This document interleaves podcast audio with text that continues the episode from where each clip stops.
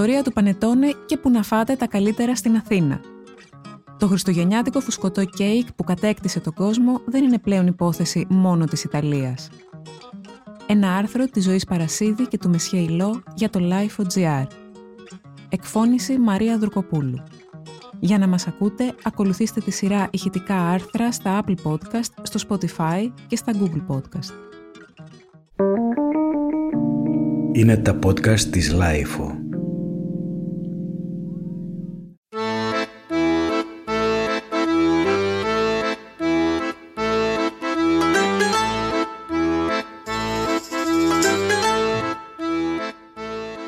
Για να αποκτήσει την ξινή γεύση και την αέρινη υφή που έχει, το πανετόνε χρειάζεται απαραίτητα λιβίτο μάντρε, το προζύμι που οι Ιταλοί ονομάζουν μητέρα μαγιά και κάποιοι παλιοί φούρνοι και ζαχαροπλαστεία στο Μιλάνο το συντηρούν εδώ και 100 χρόνια. Και για να οριμάσει η ζύμη του είναι απαραίτητα 3-24 ώρα συνεχούς ζυμώματος και υπομονής, μια κοπιαστική διαδικασία που σε συνδυασμό με τα άριστης ποιότητας υλικά καταλήγει στο τέλειο παραδοσιακό πανετόνε. Για τους Ιταλούς που καταναλώνουν τη μεγαλύτερη ποσότητα από τους 7.500 τόνους πανετόνι που παράγεται στη χώρα τους την περίοδο των Χριστουγέννων, το υπόλοιπο 10% εξάγεται, τέλειο πανετόνε μπορεί να είναι μόνο το χειροποίητο. Είναι ένα γλυκό που κατά παράδοση δεν φτιάχνεται στο σπίτι, είναι γλυκό του ζαχαροπλαστείου ή του φούρνου από τότε που επινοήθηκε. Το Μιλάνο είναι η πατρίδα του πανετόνε, γενικά η περιοχή της Λομπαρδίας και δεν υπάρχει κανείς που να αμφισβητεί ότι είναι Ιταλικό. Είναι ένα γλυκό που έχει συνδεθεί τουλάχιστον τα τελευταία χρόνια με τα Χριστούγεννα σε ολόκληρο τον κόσμο και στα ελληνικά μαγαζιά είναι πλέον τόσο συνηθισμένο όσο και οι κουραμπιέδες και τα μελομακάρονα. Κάθε ζαχαροπλαστείο φτιάχνει τη δική του εκδοχή, γίνεται viral στα social media, το βρίσκεις ακόμα και στα παντοπολία της γειτονιάς σε διάφορα μεγέθη και γεύσεις. Και αυτό δεν συμβαίνει μόνο στην Ελλάδα. Η Ισπανία έχει μπει για τα καλά στον ανταγωνισμό του γκουρμέ πανετόνε, ενώ η Νότια Αμερική έχει κλέψει εδώ και καιρό τα σκύπτρα από την Ιταλία στις εξαγωγές. Οι πιο δημοφιλείς μάρκες πανετόνε αυτή τη στιγμή παγκοσμίως είναι η Ντονόφριο από το Περού και η Μπαουντούκο από τη Βραζιλία, οι οποίες παραδόξως είναι οι χώρες με τη μεγαλύτερη παραγωγή πανετόνε και τις μεγαλύτερες εξαγωγές. Ειδικά στην Αμερικανική αγορά, η κυριαρχία του πανετόνε της Νότιας Αμερικής είναι καθολική. Υπάρχουν πολλοί θρύλοι για τις ρίζες του πανετόνε που φτάνουν μέχρι την αρχαία Ρώμη και διάφορες ιστορίες για τον τρόπο που επινοήθηκε, χάρη μιας ερωτικής ιστορίας για παράδειγμα, ωστόσο η πραγματικότητα είναι μάλλον πεζή. Το Πανετόνε αναφέρεται για πρώτη φορά σε ένα χειρόγραφο του 1470, γραμμένο από κάποιον δάσκαλο που δούλευε στην οικία των Σφόρτσα, μιας οικογένειας με ισχύ που κυβέρνησε την πρωτεύουσα της Λομβαρδίας για περισσότερα από 100 χρόνια. Βέβαια, αυτό το πανετόνε δεν θύμιζε και πολύ το πανετόνε που τρώμε σήμερα. Ήταν ένα ψωμί από σταρένιο αλεύρι, επειδή το σιτάρι ήταν υλικό πολυτελεία στην εποχή που ο κόσμος έτρωγε κυρίως ψωμί από σίκαλη και κρυθάρι. Δεν περιείχε ακόμα μαγιά, αυγά και βούτυρο, τα υλικά που κάνουν τα σύγχρονα πανετόνε πλούσια και αφράτα. Το πανετόνε εξελίχθηκε σε αυτό που γνωρίζουμε σήμερα τον 19ο αιώνα. Το 1839 σε ένα μιλανεζοϊταλικό λεξικό περιγράφεται ως ένα είδος ψωμιού εμπλουτισμένο με βούτυρο, αυγά, ζάχαρη και σταφίδες, μαύρες ή άσπρες. Λόγω της εκτεταμένης ζύμωσης και του τρόπου που παρασκευαζόταν, ήταν ένα ψωμί που άντεχε στα ταξίδια, έτσι άρχισαν να το στέλνουν σε διάφορα μέρη μέσα σε χάρτινα τετράγωνα κουτιά που ονόμαζαν καπελιέρες. Και δεν σταμάτησε ποτέ να εξελίσσεται. Οι παραγωγοί άρχισαν να εμπλουτίζουν τη ζύμη και τύλιξαν κάθε κομμάτι της με χάρτινα πλαίσια. Στην αρχή σαν δαχτυλίδια, στη συνέχεια όμως την έβαλαν στα χάρτινα καλούπια στα οποία ψήνεται σήμερα για να την αναγκάσουν να ψηλώσει και να μην απλώνεται. Το 1930 ένας Μιλανέζος φούρναρης, ο Άντζελο Μότα, έγινε ο πρώτος που εξόπλισε τον φούρνο του με ημάντα μεταφοράς και παρήγαγε μαζικά πανετόνε. Πώς όμως βρέθηκε το γλυκό ψωμί από τη Λομβαρδία του 13ου αιώνα στη Νότια Αμερική;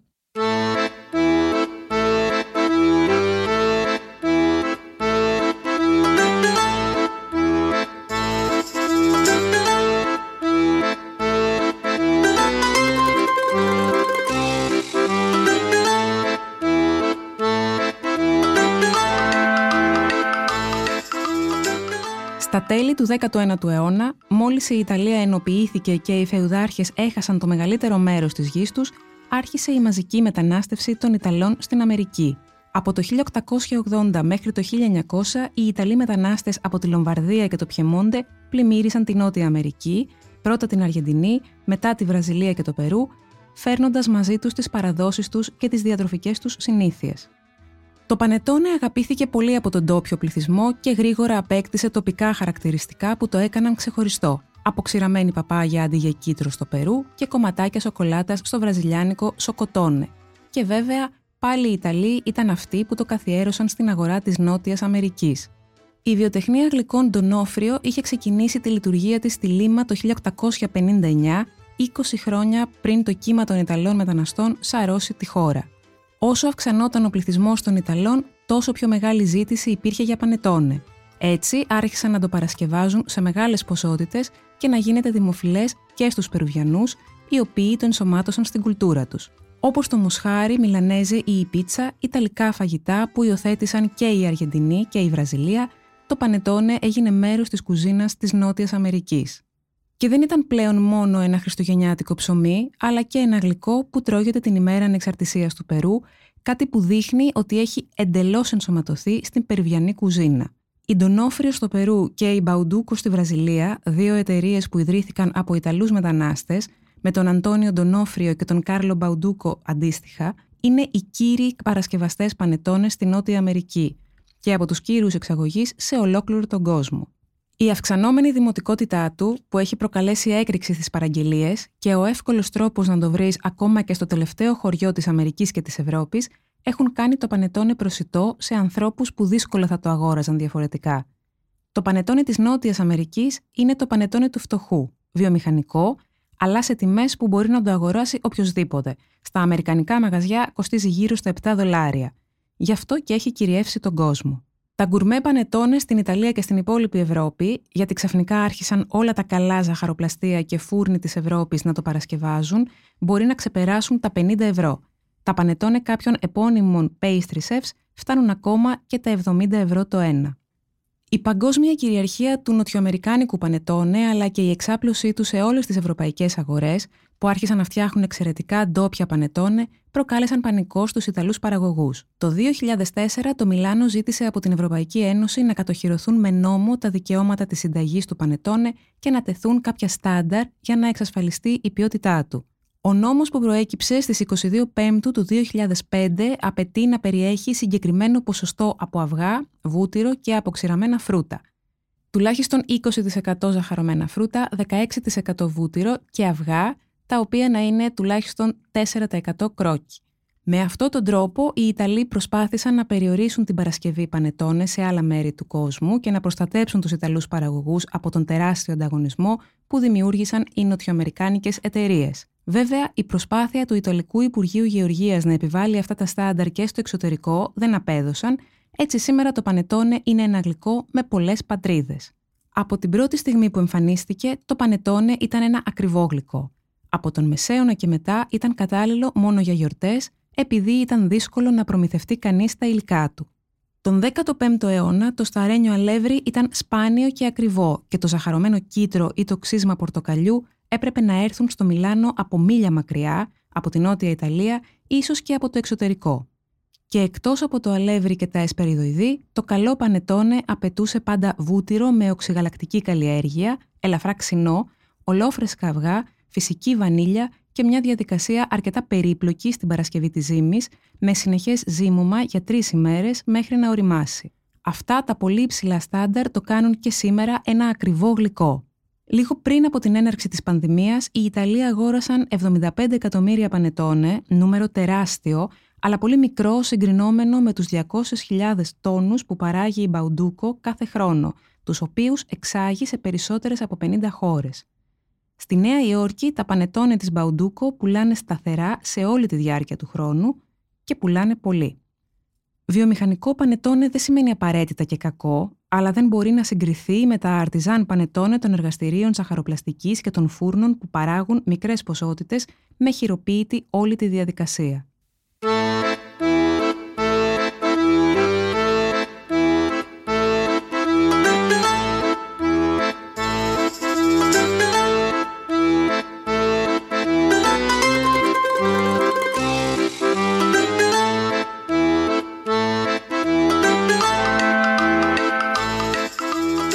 Ο Στανισλάο Πόρτσιο, συγγραφέας του βιβλίου Πανετώνε, Ιστορία, Θρύλη και Μυστικά ενός πρωταγωνιστή των Χριστουγέννων και διοργανωτής του φεστιβάλ Ρε Πανετώνε, το οποίο γίνεται στο Μιλάνο την περίοδο των Χριστουγέννων από το 2007 και παρουσιάζει τις δημιουργίες των καλύτερων πανετώνε της Ιταλίας, αλλά και από κάθε μέρος του κόσμου, εξηγεί τι σημαίνει αυθεντικό πανετώνε.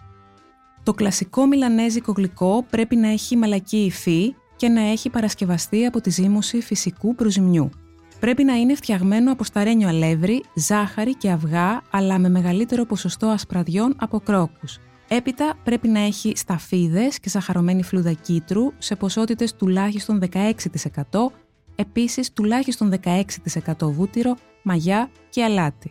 Για το πανετόνε τα πάντα παίζουν σημαντικό ρόλο. Μετά υπάρχει η χάραξη και οι τομές σε σχήμα σταυρού που γίνονται στην επιφάνεια του γλυκού πριν μπει στον φούρνο.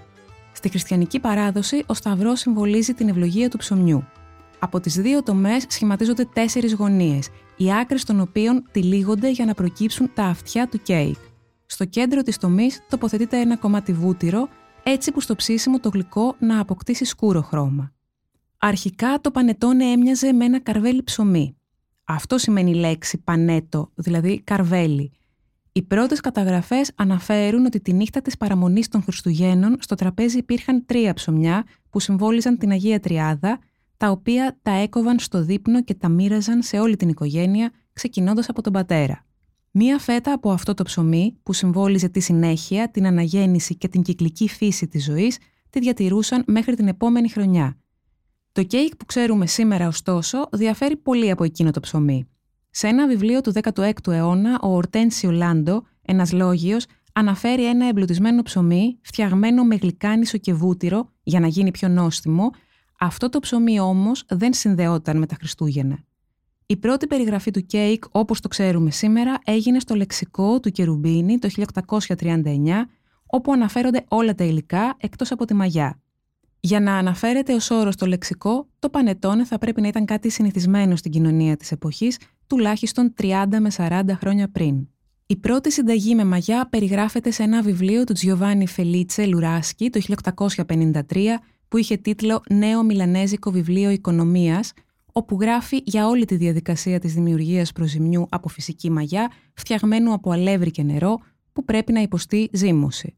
Ακόμα και σήμερα είναι το μόνο είδος της μαγιάς που επιτρέπεται να χρησιμοποιηθεί για να παρασκευαστεί το γνήσιο πανετόνε.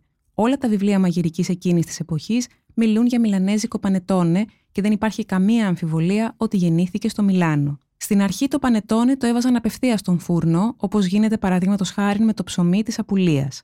Δεν το έβαζαν σε καλούπια και παρέμενε χαμηλό και πλατή. Αλλά τη δεκαετία του 20, ο Άντζελο Μότα, που είχε ένας ζαχαροπλαστείο στο Μιλάνο, δέχτηκε μια παραγγελία από έναν Ρώσο μετανάστη στην Ιταλία, κάποιον Ριτζόφ, που είχε ξενιτευτεί λόγω της Ρωσικής Επανάστασης, ο οποίος ζήτησε να του φτιάξει 200 κουλίτς, τα ρωσικά πασχαλινά ψωμιά. Τα κουλίτς τοποθετούνταν σε κυλινδρικά καλούπια πριν ψηθούν για να αποκτήσουν το χαρακτηριστικό φουσκωτό σχήμα και έδωσαν την ιδέα στον Μότα για να φτιάξει και τα πανετόνε σε παρόμοιο σχήμα, βάζοντας τη ζύμη μέσα σε κυλινδρικά καλούπια που τα βοηθούσαν να φουσκώσουν προς τα πάνω. Έτσι, τα πανετόνε απέκτησαν το σχήμα φελούς σαμπάνια. Τη δεκαετία του 50 άρχισαν να χρησιμοποιούνται τα χάρτινα περιβλήματα με πάτο, τα πυρωτίνο, τα οποία έδωσαν το σημερινό σχήμα στο πανετόνε. Το πανετόνε σήμερα περιέχει μεγαλύτερη ποσότητα βουτύρου, που κάνει το γλυκό πιο γευστικό, ενώ η νέα τάση είναι το αλμυρό πανετόνε με τρούφα, ελιές, αχλάδι και τυρί ή με ρομπιόλα του ροκαβεράνο. Τα πανετόνε που μπορείς να βρεις στην Αθήνα τα τελευταία 2-3 χρόνια πάντως ανταγωνίζονται άνετα τα καλύτερα Ιταλικά.